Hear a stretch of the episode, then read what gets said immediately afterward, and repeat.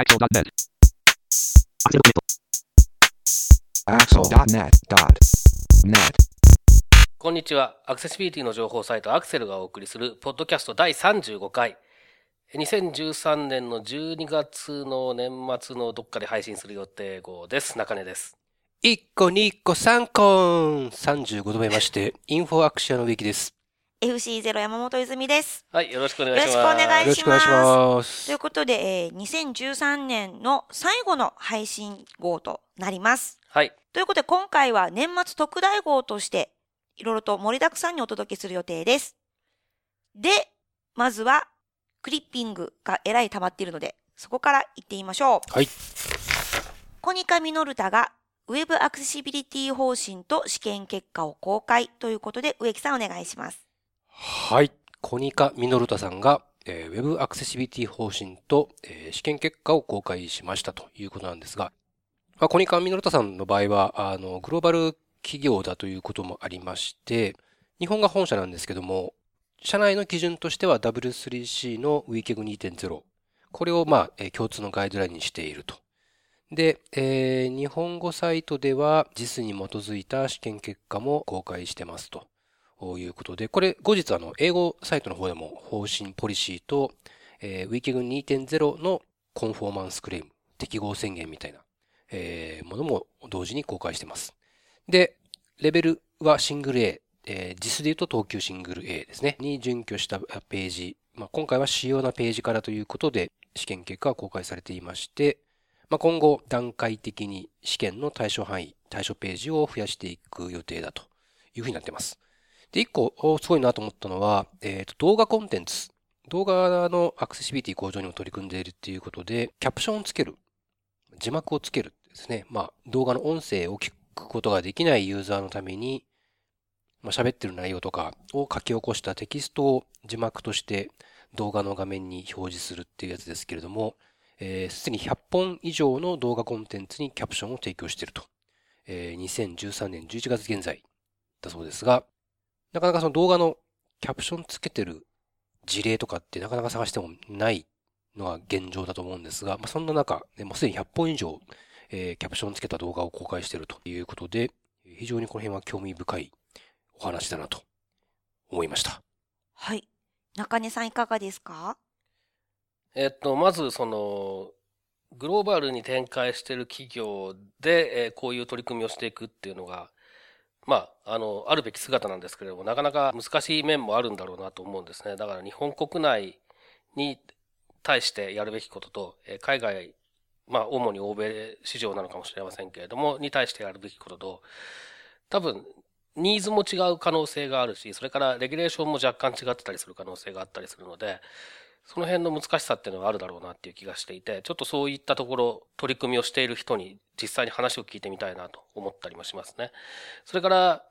まあやっぱりその動画に関してはすごいですよね。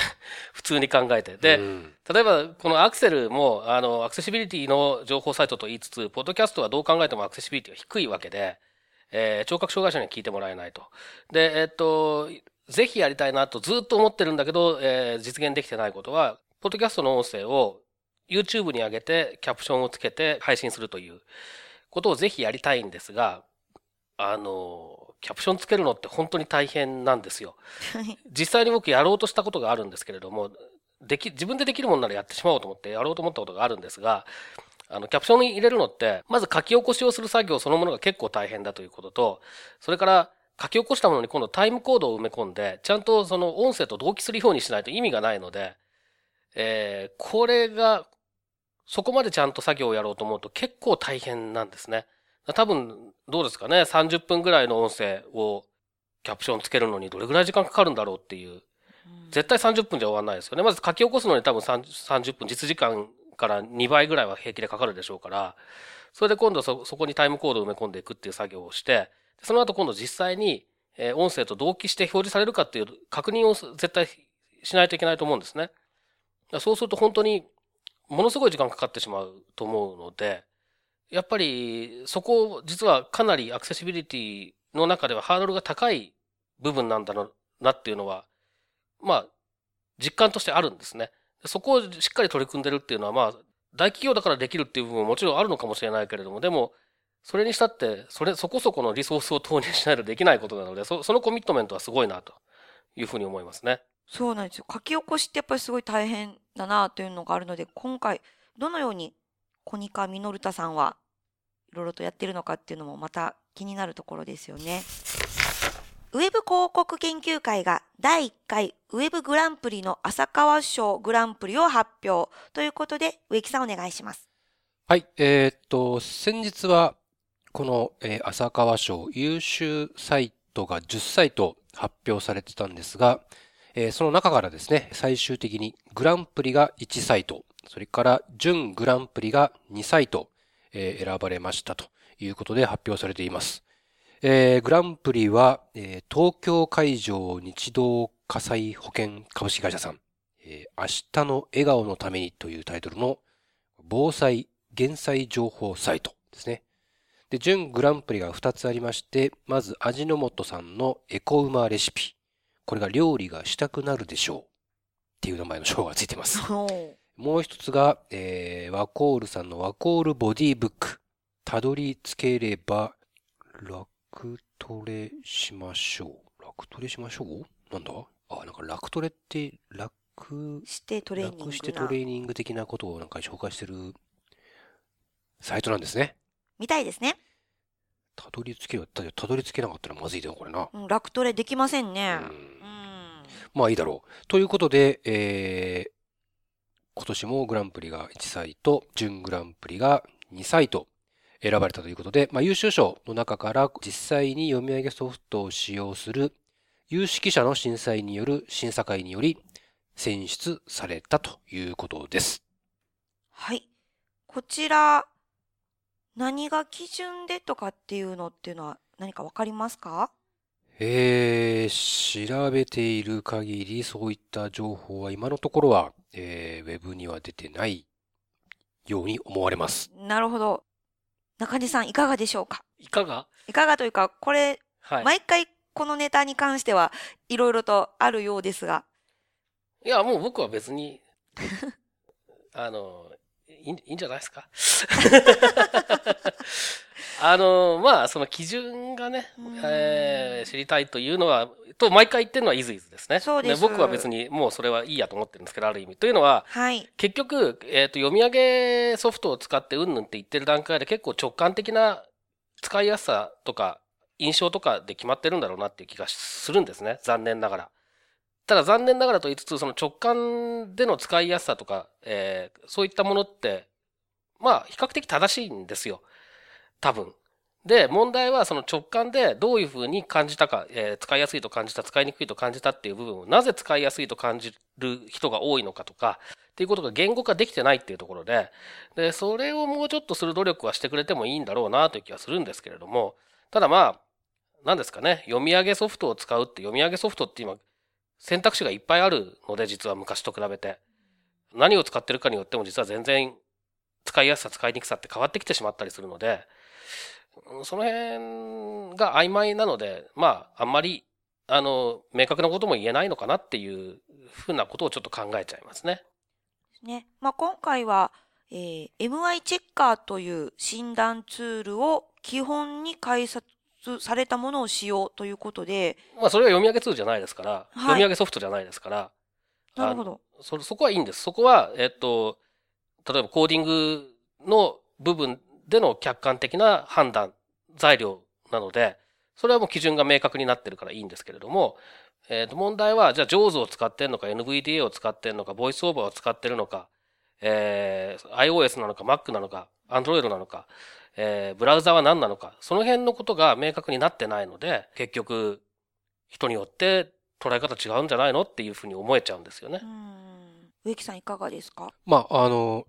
審査項目とか基準まで出してもらわずとも、どこが良かったとか、どういうところを評価しましたっていうぐらいの情報は欲しいな。この浅川賞に限らず、いろんなグランプリとか、アワードとか、ランキングとかありますけど、なんかあの、結果だけこうでしたって言われても、なんか先につながらないというか、じゃあその結果を見て、あ、このサイトこういうところはいいんだ。じゃあ見てみようとかっていうことができると、なんかこう全体の底上げができるっていうか、そこにつながると思うんですけど、なんかそういうのがないので、ね。どこが良かったんだろう。逆にこうエントリーした人とか、他の優秀サイトに選ばれた人からすると、うちはどこがダメだったんだろうとか、そうなんですよね。なんかそういうのがないと、次のこう、レベルに行けないというかね、はい。そこがいつも気になりますねう。ん本当にそう思います。ぜひ、どこが良かったのかっていうのをだけでもいいので、ぜひ載せていただけたらなと思います。はい。スペインのサッカークラブ FC バルセロナ公式サイトが WCAG2.0 WA に準拠ということで、植木さんお願いします。パッパーラ スポルトです。えーそういうわけでございまして、えー FC バルセロナという、これイズイズも知ってるよね、きっとね。はいスペインの、まあ、プロのサッカークラブチームですが、えーその公式サイトが W3C の WeGig2.0、えーこれの、えーレベル WA に準拠しましたということを発表しました。で、そのプレスリリースによると、おそらくスポーツのクラブチームとしては世界初ではないかと、えー言ってまして、まあ確かに他で聞いたことない多分そうだろうなと思うんですが、まあ取り組んだ理由、これはあの CSS ナイトのシフトの中でも紹介したんですが、えーファンクラブの会員の中に何らかの障害がある人が4051人いるとかですね。えーあとまあ、アクセスしてくる端末も、まあ、モバイルが普及化してるんで、どんどん多様化しているというようなことで、まあ、レスポンシブウェブデザインも採用しつつ、アクセシビティの確保を、しましたというニュースです。はい。中根さん、いかがですか？こういうエンターテインメント系というか、まあ、スポーツだけじゃなくて、エンターテインメント系でこういう取り組みっていうのはもっと多分進んでほしいなっていう、そのき、どうしても企業とか行政とかっていう話が中心になりがちなんですけれども、実際に生活に豊かさをもたらすものっていうのはそういう、まあある種どうでもいいというか、生活に役に立たない部分の情報だったりするので、で、それを、まあ、障害があろうとなかろうと、どんな環境を使っていようと使えるっていうのは結構重要なことで、我々もあんまり注目してないかもしれないですよね。その、どちらかというとね、行政とか、そういう金融とか、えー普段生活にひ、えっと、不可欠なものに関しては結構ちゃんと注目してますけれども、そうじゃないものに関してあんまり注目してない節があってですね。えーということで、まあ、こういう取り組みがきっかけで他のところにも広がってくれるといいなとは思いますけれどもね。はい。という感じで、こそうあとね、スポーツって言えば、日刊スポーツっていうスポーツ新聞あるじゃん。はい。あのサイト結構昔からちょこちょこちょこちょこなんかアクセシビリティやってるんだよね。実は。実は、なんかね、あんまりこう、表で、表だってアピール彼らしないんだけど、はい。いろんなスポーツ新聞のサイト僕見るんだけど、はい。日刊スポーツはね、これなんかきっと、ちゃんと考えてる人が中にいるんだろうなっていううね。リニューアルするために、なんかなんかちょこちょこ、あ、これなんか多分意識してんだろうなっていうのがね、見て取れる。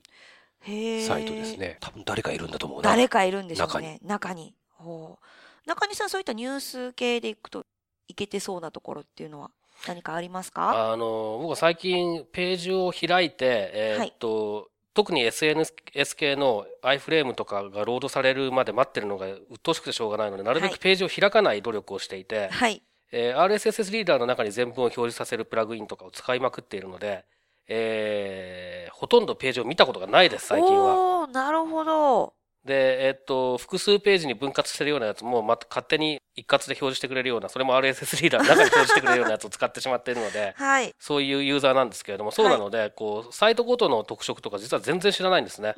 結構いろんなサイト見て回ってるんですけれども、はい。というか読んでるんですけれども、はいサイト自体はほとんど行かないんで、そっか、そういう見方もありましたね。え、RS リーダーって何か特別なソフトですか？それともブラウザーの、今は、えーっと、フィードリーを Firefox で使ってますね。アクセスしてますね。で、そこに、あの、グリースモンキーのスクリプトをいくつか入れて、はい。えめっちゃカスタマイズしてるじゃないですー、カか。スタマイズしないと使えないんですよ。すごい。超人だからね。ねだって広告とか見たくない、RSS の中に入ってる広告とか見たくないし、そうですよね、確かに。であと、もうタイトル見ただけで腹が立つ連載とかあるし、なんかもう、今、ちょっと胸が痛かったです。なるほど。おお、そういう見方もあるんだな。ということはちゃんと RSS で、えっ、と、全文でもいい感じに記事が載せれるように、情報を作っていく必要もあるっていうふうに考えた方がいいですか？いやーそこはまあ、ポリシー次第ですけど、ただまあ、その RSS の中に全文が入ってなく、入ってなくても勝手に全文を取ってきてくれる、あの、うん。そういうスクリプトとかもあるので、まあその辺うまく使うしかないですね。なるほど。そうじゃないいとちょっと情報量多すぎてさばけないでうす。ん。確かに。そっか。で、うん特にそのさっき言ったその、えっと、開いた後にいろんなものをロードするまで待ってるっていうのが、うんえっと、普通に画面を見てる人だと、ロードするのを待ってる間も読めるからいいんですけれども、はい。スクリーンリーダーの場合はロードされるごとにフォーカスがなんか、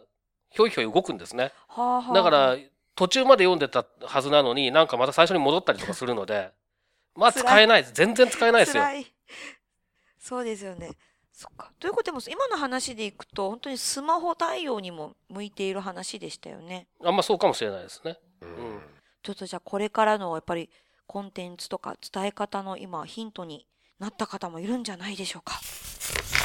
NV アクセス NVDA2013.3 をリリース。ということで、中根さんお願いします。はい。ということで、えーたびたび紹介しているオープンソースのスクリーンリーダー、Windows 用のスクリーンリーダーの NVDA2013.3 という、まあ、新しいバージョンが出ましたよ、ということですね。で、えっと、バージョンアップの内容ですけれども、まあ、結構いろいろ細かいことが書いてあるんですけれども、えー詳しくはその英語のリリースノートを見ていただいた方がいいんですけれども、あの、僕自身が特に注目したものということで、いくつか記事の方には挙げてあります。で、ワードとか Excel のサポートですね。結構細かい機能ですけれども、が、えっと、いろいろと強化されているというか、まあ、改善されているというのがまず一つ。それから、これは結構重要だなと思ったのが、その設定の切り替えなんですけれども、あの、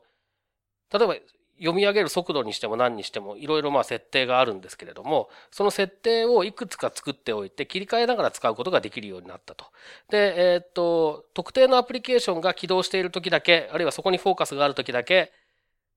この設定を使うとか、そういうこともできるようになったようなんですね。で、こうすると、まあ、あの、アプリケーションごとに、えっ、と、設定ファイル作って、このアプリケーションの時はもう、あの、超高速で読み上げるけど、この時はちょっとゆっくりとか、そういうことも簡単にできるようになったはずなんですね。で、これ、JAWS なんかではもともとある機能ですけれども、えー NVDA もこれができるように結構大きいんじゃないかなと思います。中根さんはどういうふうに切り替えたりするんですか？えーっと、例えばですね、よくやるのは画像情報をどれだけ読ませるかとか、そういうのアプリケーションによって違うんですね。例えばそのテキストのラベルがついていないボタンみたいのがいっぱいあるような、えーっと、いっぱいはあったら使わないんですけど、あんまり、あの、いくつかあるようなものだと、どんな画像も読んでくれないとちょっと困ったりするんですけれども、そういうものが一切ないものだと逆にそのテキステキストのラベルがついてない画像っていうのは飾りなので読んでほ読んで欲しくなかったりするので、アプリケーションごとにその画像の読み上げの程度を変えるとかっていうのは上手ではやってますね。だったりとか、あとその、上手、例えばまあこれ、これは上手の話ですけれども、あの、あるソフトウェアを動かしているときは、上手のその、えー、上手を操作するためのキー操作ですね。キーボードコマンドが、その動かしているアプリケーションのキーボードコマンドとぶつかってしまうようなケースがあって、そういう時は上手の方を一時的に無効にするとか、そういうこともすしたりとかですね。えーするので、これ結構あのアプリケーションごとにそう切り替えられるっていうのは重要な機能なんですね。確かにショートカットキーはいろいろとぶつかるからね。ぶつかりますよね。そっか。そうですね。で、あとは、えーっと、まあ、入力の、えーキー操作とか、そのあたりのカスタマイズが容易になったという話と、それからあと斜め読み機能がついたということですね。これ斜め読み機能っていうのは、NVDA キーっていうのは、デフォルトでは多分インサートキーだと思うんですけど、インサートキーを押しながら下矢印を押すと、あの、今いるところから最後までルワーって読んでくれるんで、読み上げてくれるんですけれども、今まではそれを聞いてるしかなかったん。で、コントロールキーを押すと止まったんですけれども、えっ、と、これからは例えば読んでる途中に、えー上矢印キーを押すと、なんか一段落なのか一行なのかわかんないですが、戻って読んで、読み直してくれたりとか、えー下矢印キーを押すと、その一段落とか一行とか飛ばして、えーその先を読んでくれたりとか。で、あと、ウェブページとかを読んでるときに使えるショートカットキーがいろいろあるんですけれども、例えば P キーを押すと次の段落に行くみたいな、えーちょっと間違ってるかもしれないですけど、そういう、あの、コマンドがあるんですが、こういうのもその読み上げをしている最中に使えると。なので、この段落はもういいやと思ったら次にすっ飛ばすとか、H キーを押すと次の見出しに飛ぶとか、そういうことができるようになったということで、使いようによっては、というか慣れてくるとすごく斜め読み的なことがしやすくなるのかなというので、ちょっと注目はしてますね。うーん。こんなに機能がついて、お高いんでしょ？いや、そのお約束みたいな。いや、これは、あの、寄付歓迎のオープンソースのフリーのものですね。お今回、特別に、い無料、素敵今回だけですか？永遠に。ですね。でも寄付してください。寄付してください。ということで、じゃあ、いろいろとやっぱり、初めてこう、音声読み上げソフトを入れてるんや、入れてみるには、導入にはやっぱりいいですよね。うーん、導入にいいかどうかっていうとまたちょっと、なんで？うーんと、なんでなんで？どうして？なんで？どうして？どうして？坊や。あんまり可愛くないとしてもやだな。えーっと、声低いもんな。へこむわ。いや、あのーなんで、なんですかね、普通に、単純に読み上げさせる分には、えーまあ、どれ使ってもあんまり変わんないと思うので、そういう意味で言うと、このフリーで使えるっていうのは重要だったりするんですけれども、ちょっと複雑な操作をしようと思った時とかに、前提知識みたいなのが若干必要になって、これ、マニュアル読み込めば全然問題ないんですけど、それをやるかやらないかで全然こう使い方が変わってきてしまうっていう部分があって、まあそこがちょっと、まあ具体的にはその画面上の任意の場所に何があるかっていうのを確認する操作みたいなことなんですけれども、そういったことはちょっと難しいかなっていう、その知らないとね、知ってればなんてことはないんですが、あただまあちょっと、え理解しづらいコンセプトであったりするかもしれないですね。その辺が若干ハードルにはなるんですが、ただ、あの、カジュアルに簡単にちょっと読ませてみたいとかっていう分にはまあいいと思いますけど、これを日常的に使うスクリーンリーダーとして頑張って使うぞっていう人にとってはちょっと最初はハードルが高く感じるんじゃないかなっていう印象はありますね。ななるほど。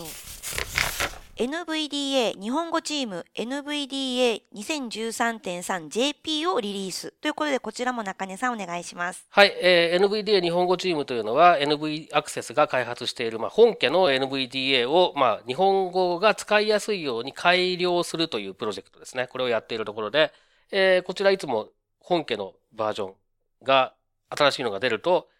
ほどなく日本語版も新しいものを出してくるということで、2013.3のこの日本語版というのも、も出ましたよという話です。で、まあ、あの、バージョンアップのポイントいくつかあるんですが、あの、日本語版に関してはですね、まず基本的にその、英語版でのバージョンアップ内容っていうのは全部取り込まれているということで、今さっきお話したようなことは全部入ってるはずなんですね。で、これに加えて日本語版独自の、まあ、新機能というか、改良点というのもいくつかあって、特に大きいのは日本語入力時の読み上げの部分ですね。まあ、ちょっと細かい話になっちゃいますけれども、設定で、えー入力したキー、押したキーが何かっていうのを読み上げさせる、まあ、キーエコーと言いますけれども、これをするかしないかっていうのを選べるんですが、これをしないキーエコーをオフにした状態で日本語変換をすると、変換候補を読まなかったんですね、今まで。これが読むようになったりとか、あとあの、変換中とか入力中とかにエスケープキーを押すと、それがまあ、あの、全部消えたっていうので、クリアっていう音声が出るようになったりとか、まあそういう細かいところなんですけど、使い勝手に結構影響するような部分で改良されているということですね。あとは、あの、同梱されている音声合成エンジンに関する変更とか、変更というか、まあ改良とかですね、そういったような部分もあるようですので、あのー日本語環境で NVDA を使う人の場合は、こちらの日本語版の方を使う方が、えー何かと良いんだろうなというふうに思います。これ植木さんいかがですか？はい、えーと、やっぱり、個人的に気になるのは、Windows 8以降ではタッチ操作が利用できますとはいなってまして、これどんな塩梅なのかなと、ちょっと僕まだ試していないので、えーっとですね、Windows 8以降でのタッチ操作、一応利用できますね、確かに。で、僕もあの、本格的に使い込んでいないので何とも言えない部分もあるんですけれども、一応その、なんか左右のフリックで、えーっと、タブ、シフトタブと同じようなことができるような感じだったりとか、まあ、あの、ジェスチャーを知らないとどうにもならなかったりするんですけれども、基本、ボイスオーバーとかと同じ感じですか？うーん、似たような、似てないようなっていう感じですね。なるほどはい。ちょっと試してみようかな、お正月休みに。お正月休みにぜひエクストラ展示 PDA の新製品、ブレイルセンスオンハンド日本語版 U2 ミニを12月24日に発売ということで中根さんお願いします。はい。えー、ブレイルセンスという、P、展示 PDA、展示ディスプレイを搭載した、まあ、Windows C ベースかな、あれは。の展示 PDA があるんですけれども、これのですね、まあ、今出てるのは、えー、展示ディスプレイの、まあ、比較的30、32マスかな？のやつと、あと、まあ、18マスのやつと、えー、これあるんですが、この18マスの方、ちっちゃい方が新しいのが出ますよ、ということですね。で、まあ、プロセッサーが強化されていたりとか、えー、そういったことで、今まであったものの、え、高性能版というような位置づけですね。で、えっと、これについては簡単に最近配信してますサイトワールド特集の、第1回だと思いますけれども、これを開発している、開発販売しているエクストラさんへのインタビューというのも、配信してますので、こっちもちょっと聞いていただきたいなと思うんですが、あの、まあ、こういった形で選択肢が増えるということで、いいことなのではないかなというふうに思います。すいません。あの、根本的な質問なんですけど、はい、展示 PDA というものは、はい、一体どんなものになりますか？すごく大雑把に言ってしまえば、普通の PDA、えー、まあ、電子手帳的なものですね、のモニター部分が展示ディスプレイに変わったものだというふうに思えばいいです。なるほど。写真を見るとも結構大きそうな気がしますけど小さくはないですねやっぱり展示ディスプレイ搭載している分だけその分の物理的なサイズっていうのはもうそれ以上ちっちゃくできないですから、うん、なるほど。これって電子手帳みたいなやつなのでということはパソコンとまた同期したりとかあできますね、ね、はい。であとネットワーク機能も持ってるので、例えば、えっと、 Dropbox みたいなものを使ってパソコンとファイルを共有したりとかもできますし、あと、まあ、ウェブも見られるし、メールもやれるしと、そう、えー、そそんなような形で。まあ、小さなパソコンみたいなもんなんですけど、Windows そのものではないので、何でもソフトが使えるというわけではないという。スペックを見ると横が172ミリ、17センチ、奥行きが9センチ、9センチ高さ27ミリ、はい、重さが427グラム。はい。まあ、そうね。お弁当箱的な。お弁当箱ね。いい例えかもしれないね。ねそうだね。重さもだんだん。そうだね。なんとなく。そうですね。ほう。中根さんは今どんなの使っていますか？えっ、と、僕が使ってるのは、えっ、ー、と、KGS という会社のブレールメモポケットという、もうこれも発売中止になってしまった、ちょっと古いやつですけれども、これはもっとちっちゃいですね。へえ。はいごい。ただ、機能的にはネットワーク機能がなかったりするので、あのー、まあ、ブレルセンスに比べるとちょっとその、機能面では見劣りするんですけれども、まあ、僕の使い方だとこれで十分っていうところですね。植木さん、いかがですか？はい。やっぱり U2 っていうとね。もう、そうなんです。ロックンロールですね。これはやっぱり、ね、今も脳内にはめっちゃ音楽流れてますよ、私。ちょっとヤフーで調べてみました。あ、はい。U2 はアイルランド出身のロックバンドであるはい。1980年のデビュー。それも U2 やない。政治的、あ、失礼いたしました。同じことを繰り返しつつ。失礼しました。いえ。アンドロイド用 Kindle トークバックに対応ということで、こちらも中根さんお願いします。はい。Kindle、Amazon の Kindle ですね。これのアンドロイド版のアプリが、アンドロイドのスクリーンリーダーであるところのトークバックが動いている環境で使えるようになりましたよというニュースですね。で、これ、あの、iOS 版の Kindle が確か5月ぐらいに、えー、ボイスオーバー、これは iOS、iPhone のスクリーンリーダーですけれども、ボイスオーバーに対応しましたということで、結構、視覚障害者の世界では結構な騒ぎになったんですけれども、えー、これから遅れること半年ちょっと、えー、Android の方も、えー、使えるようになりました。これまでは Android の方は全然トークバックに対応してなかったので、開いてログインするぐらいまでは確かできたのかな。アマゾンに。だけど、そこから先何も読み上げないっていう感じだったので、まあ全然使えないっていう、あの、感じだったんですけど、今は、ほぼ全部のキーがちゃんと使えるんじゃないかなっていう印象ですね。まあちょっと僕もまだしっかり試したわけじゃないんですが、手元にあった Android 4.4の端末と、それから Android 4.0系の端末で両方試したんですけれども、4.4の方だともう本当に、えー、大体の機能は使える感じでしたね。で、4.0の方は若干これはトークバックとか、あと、えー、っと、Android の OS の仕様の問題があって、若干使いづらいというか、ちょっと、ちょっと難しいかもなっていう印象だったんですけれども。で、えっと、クリッピングの方にも書きましたけれども、Android の場合は、ユーザーが好きな音声合成エンジンを選べるというのがまず一つポイントとしてあって、それからもう一つは、このドキュメントトーカーという、音声合成エンジンを選んでいる場合ですけれども、この場合には、一文字ずつこう確認していくような操作をすると、その時にちゃんと漢字の詳細読みをしてくれるという、ことがあったりもするので、えこれがまあ iOS とは違って長所ということになりますね。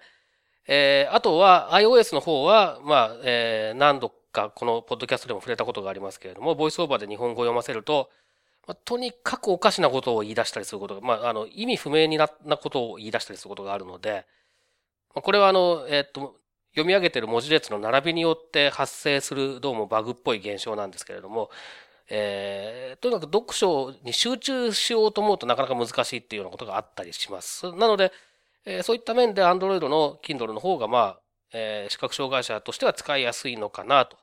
いう部分が多いなと思います。ただその一方で iOS の方は、読み上げに使う音声の言語を簡単に切り替えられるとか、読み上げる速度を簡単に切り替えられるとか、そういった部分の使いやすさというのがあるので、まあこれは、あの、どっちが好きかっていうのは結構個人の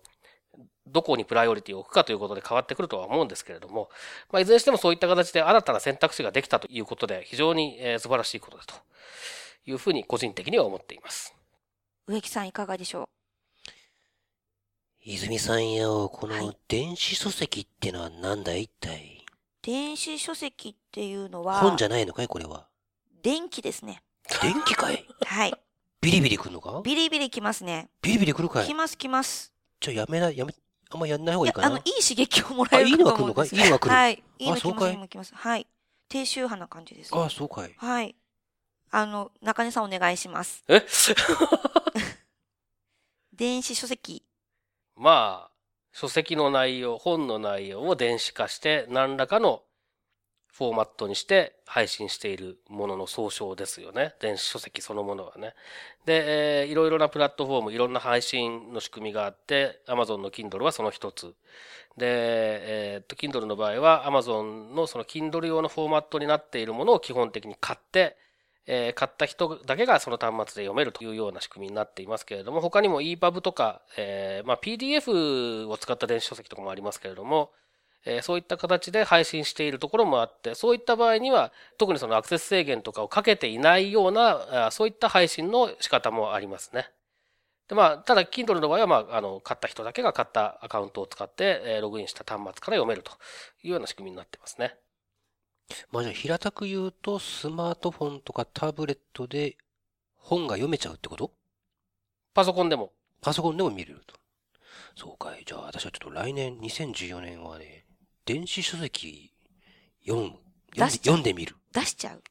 や、出すかどうかともかく、まず読んでみる。読んでみる。これを一つ目標にしようかな。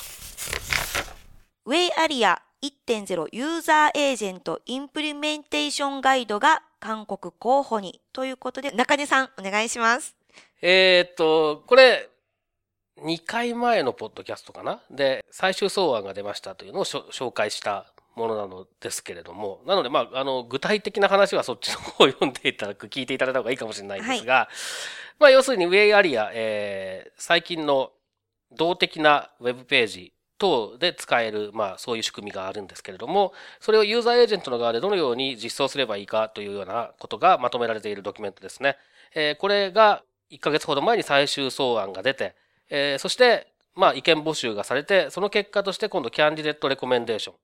えー、まあ日本語では韓国候補という役を当てていますけれども、これになりましたよということですね。で、えー、この後ですね、えっと、このドキュメントの方を見ると、韓国候補から今度そのプロポーズとレコメンデーション、韓国案になる、するための条件として、え、いくつか挙げられているんですけれども、これに基づいた、このドキュメントに基づいたテストがちゃんとできる環境を作るとか、あと、あの、実装がちゃんとあるようにするとか、そういう条件をいくつかクリアすると、初めて今度は韓国案になって、そして、まあ問題がなければ韓国になっていくというようなプロセスです。で、えっと、韓国候補の間も、コメントは受け付けられていて、1月の17日までに何かあればコメントを送ってねというふうに書かれていますので、こちらの分野で実際に何かやっている人は見てみるといいんじゃないかなと思いますが、まあ実質的にはこれユーザーエージェントの開発者向けのドキュメントですので、あんまりえー関係者は多くないのかもしれないですね。ユーザーエージェントっていうのは例えばどんなものですか、えーウェブブラウザーとスクリーンリーダーも若干関わってくる場合がありますけれども、まあそういった支援技術ですね、えーをひっくるめてあ、はい。なるほど。HTML4.01 の使用書だと、HTML 文章、まあ、え HTML ユーザーエージェントって言った場合は、HTML 文章を解釈するあらゆるデバイス。で、まあ、えーいわゆるブラウザー、ビジュアルブラウザー、グラフィカルブラウザーとか、ノングラフィカルブラウザー、まあ、スクリーンリーダーとか、展示ピンディスプレイとか、まあ、いわゆる支援技術全般とか、あとは検索クローラーとかね、なんかも入りますよっていう定義はありますね。はい。はい。なるほど。では、で、これが、えーこれ早かったですね、。でもね。まあ要するにラストコメントがほとんど出なかったんでしょうね、そう最終草案で。関係者が少ないから、うん。揉めることもなく。揉めることもなく。うん、だからその一方で、同じ時期に最終草案になっている UAAG の方は、えーっと、まだキャンディデートレコメンデーションになったという発表はないですから、まあ、それなりにコメントがあったのかな？どうなのかな？っていう感じですね。はい、ウアーグですね。ウアーグはい。あワーグね。うわ、はいですね。おーで、これ、じゃあ、1月17日まで受付をしたら、じゃあ、こう、勧告になりそうなのは夏？いや、わからないです。これテストとかそういう環境が整うっていう部分の条件があるので、コメントがなくて、えーっと、使用自体に問題がなくても、それが実装可能かどうかを示さなければならないので、はい。そこの部分ですごく時間がかかる可能性もないとは言えないですね。これ実際ブラウザーが実装してみる必要がある。っていうことですかねそうですね。ブラウザーがというか、まあそうですね。で、実際に実装せ、えーっと、ウェイアリアが使っているコンテンツをちゃんと解釈できるっていうことを確認する必要があると。そういうことですね。そうなって初めて実際に使える仕様だとはい。いう証明になると。そうですね。ちょっと時間かかるかもしれないですね。かもしれないですね。ただ、これ、既存の API をベースに作られてるっぽいので、ドキュメント自体は。なので、もうほぼ見通しがついてる可能性はありますね。ああ、なるほどね。うーん。できないことは書いてない可能性がありますね。あ、なるほど。うん逆に、つかできないことは書かない。ほうほう。じゃあ、これ、2014年、一つ、気になる、ずっと追っていくような感じになりそうですか？うん、まあ、これ自体はともかくとして、結局これが、あの、もうこれ、キャンディデートレコメンデーションの段階から実装を実際にみんな始めてくれないと困るっていうものだと思うので、えー2014年というよりはもう今からすでに各支援技術ベンダーとか、えーブラウザーベンダーとかが、これをどういうふうに受け止めて、えー実装していくか、というところに注目はしたいですね。特に日本の国産のスクリーンリーダーとか。ああ、そうですね。ねそうですね。じゃあ、そこら辺も注目しつつ、ですね。はい。はい。ということで、2013年最後のクリッピングは以上です。はい。えー、ということで、だいぶ長くなってきましたので、一度ここで前編ということで切ってですね、えー後編に続きます。で、後編の方では、